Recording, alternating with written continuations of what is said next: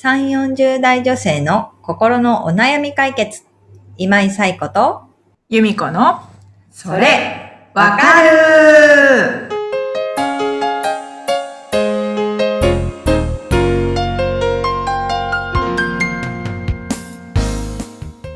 はい。ということで、えー10月第4週のそれわかるが始まりました。こんにちはこんにちは。ゆうこさんと声がかぶりましたね。はい。ということで、えー今日もお悩みお寄せいただいてますので、ゆみこさんご紹介をお願いします。はい。コッコさん45歳の方からです。はい。最近体調不良かなと思うことがあるのですが、更年期かもとも思い、自分の体なのにわからない不安感があります。この不安感とどのように向き合っていけばよいでしょうか？というお悩みをお寄せいただきました。はい。コッコさん、ありがとうございます。ありがとうございます。はい。ということでね、あの、体調不良なのか、更年期なのか、更年期障害ってことですね。更年期障害なのかっていうことで、まあちょっと不安、自分の体なのにわからないっていう不安があるっていうことですよね。でも、今実際にこう体調不良かなって思うような、こう何か症状があるのかなとは思うので、まあ何かしらでも対処していった方がいいのかなっていうのは思います。で、まあ、もう体調の、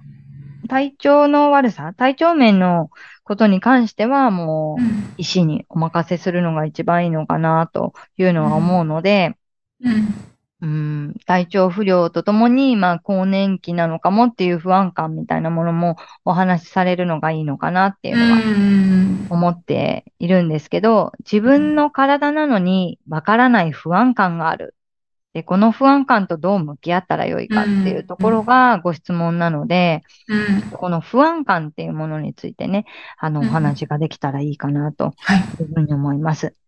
で、不安にはですね、2種類あるというふうに言われてます。で、うん。一つは、えー今実際に起きていることに対する不安。例えば、まあ、コッコさんの例でいくと、体調不良なんだけど、この体調不良は大丈夫なんだろうか？みたいな不安があるとしたら、今実際に起きている体調不良のことに関してなので、えーこの一つ目の今実際に起きている不安感、あ、ことに対する不安感ってことになるわけですね。で、えーもう一つの不安感が、二つ目の不安感が、予期不安といって、まだ実際には起きていない未来のことに対する不安感っていうのが、えーあります。二種類目として。なので、うん、例えば、えーコッコさんの例でいくと、うん、もしまだ更年期ですねっていうこう診断をされてないのに、もしかして更年期なのかなどうなのかなって思うことは、えー今、まだ診断されてないけど、もしかしたら、こうなのかなっていうことで、それを不安に思っていることなん、っていうことなんですよね。で、不安にはこの2種類があるって、今起きていることと、まだ起きてないことに対する不安っていう2種類があって、で一つ目の今実際に起きていることに対しての対処法っていうのは、もうその物事自体に働きかけていくってことが大事なんですよね。体調不良であるっていうことであれば、えー病院に行ってきちんと診断をしてもらうとか、えー治療を受けるとか、うん、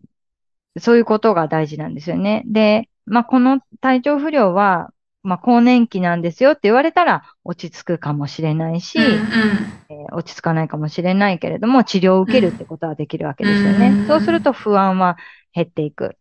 で、うんもう一つのまだ起きてない不安っていうのは、一つはまだ起きてないんだなっていう認識を持つことが大事です。まだ起きてい。ないことに、こう、あれこれ振り回されて、ああ、どうしようどうしようってなっても、実際に対処のしようがないわけですね。まだ起きてないから。あまずは、うんまだ起きてないんだなっていうことを知るということ。で、もう一つは、じゃあもしそうだったらどうしたらいいかっていうことを冷静に考えるってことが大事なんですよね。だからまだ更年期って診断されてないし、実際には更年期じゃないかもしれないけれども、わあ、更年期になったらどうしようとか、更年期うんで診断されたらどうしようっていうことで、気持ちがこう不安定になるのであれば、いやでもこれはまだ起きてないんだよってことをまず知る。うんそっか。そしたら今、この場で慌てる必要ないよねってことが分かってくる。でも、もしかしたら更年期かもしれない。でその時に、じゃあどうしたらいいのかなってことを考える。自分で今から調べとくのも一つかもしれないし、でも、更年期って割とこう人によって症状が違うとかっていうことも聞くので、ちゃんと医師の話を聞いてどうしたらいいかをその時に考えればいいんだなっていうことに気づいたりするかもしれないっていうことで、なんか自分の不安って、その、この2種類のどっちなんだろうっていうことをきちんと、あの、認識していくっていうことがすごく大事かなというふうに思いますね。はい。ただなんかコッコさんの場合は、なんか体調不良がすでに何かしら起きてるのかなっていうことなので、私はこの一つ目の方に該当するんじゃないかなっていうのは思ってます。なので、まあ、もしかしたらね、あの、病院に行くほどのことなのかなぐらいの、例えば、うん、ちょっと体がほてるとかなのか、倦怠感があるとかなのか、でも病院に行くほどじゃないなっていうほどなのか、わからないんですけど、でももしかしたら更年期かもって思うような、えー不安感があるのであれば、婦人科に行って、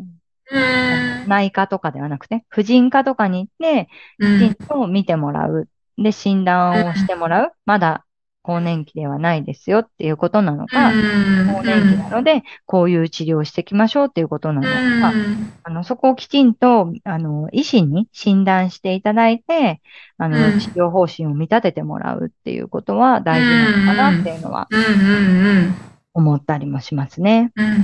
うんうん。そうですまね。そう、不安ってこう、考え出してもぐるぐる回ってしまうことって結構多いのかなと思うんですよね。うん、でも何か物理的に物事が解決すると、なんであんなに悩んでたんだろうって思ったりすることも多いものでもあると思うので、不安感と、まあ、向き合うっていう時には、あ、そういえば2種類あるって言ってたなってことに思い出していただいて、その対処をそれぞれうんしていただくといいのかなというふうに思います。うんうん。うん。でも、そう、このぐらいのね、私も43なので、年齢なので、なんか体調不良があると、ちょっとホルモン関係してるのかなってことをすぐ疑ったりとかはうんしますよね。なんとなく、まあ、更年期だったら仕方ないか、みたいな気持ちもあったりするんですよね。うんでも更年期うん障害って、なんか治療ができるものもあったりとかするので、うんうん医師にきちんと相談するっていうのはすごく大事なのかなっていうのは思ったりもします。う。ん。うん。ね。40後半ぐらいからこういう問題とね、40、50前後の方がね、多いってうん。言いますもんね。閉経が50前後が多いっていうので、うん。閉経の前後5年を更年期と呼ぶらしいんですけど、うん。なので、更年期の前半って、実際に閉経してからじゃないと、あれ、更年期だったんだってなんかわからないっていうのを聞いたんですよね。うん。そう。だか、ら、特にね、まだ閉経してない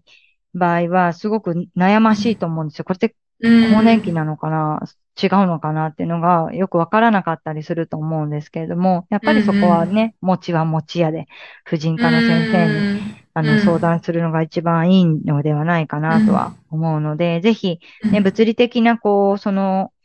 状況を、物理的に困っている状況をきちんと解決して、不安感を払拭していただけるといいかなというふうに思っています。うんうんうんそうですね。何もないければね、何もないで。そう。安心できますもんね。うんうん。体に悪いところはなかったんだって。じゃなくて、そっか、じゃあ内科なんだ、やっぱり、みたいなこととかね、うん、含めてね、あの、わかると思うので、うん。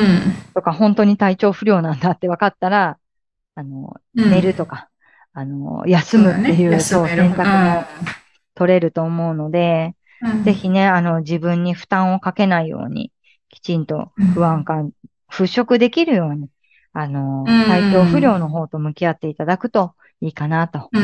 いうふうに思います。はい。ということで、このポッドキャストでは皆様からのお悩みをお寄せいただいています。えー、ゆみこさん、ご紹介お願いします。はい。番組では皆さんからのお悩みをお待ちしております。番組ポッドキャストの各エピソードページにリブーラボラトリー公式 LINE の URL を載せています。公式 LINE を登録後、メニュー画面よりお悩みを投稿してください。番組では皆さんからのお悩みをお待ちしております。お待ちしております。ということでね、今週のポッドキャストも終わってしまうわけなんですけれども、来週は、10月はそう、第5週目まであるので、5週目ねはい、お休みをさせていただいて、次回はもう11月に、ね、ちら ちらちら見えていた12月の顔が、半分ぐらいは 顔を出してるみたいなね、状態になってくるかと思います。ということで、なんか次回は、なんかこうやり残したことがないような2022年にしたいなというところで、ちょっと振り返り的なことができればいいかなと振り返りいう。ふうに、はいはい、思っていますので、ぜひ皆さん楽しみにしていただければ楽しみにしはい。思っております。ということで、また2週間ですね、元気に過ごしていければというところで、本日のポッドキャスト終わりにしたいと思います。皆さんいつもありがとうございます。また再来週元気にお会いしましょう。さようなら。さようなら。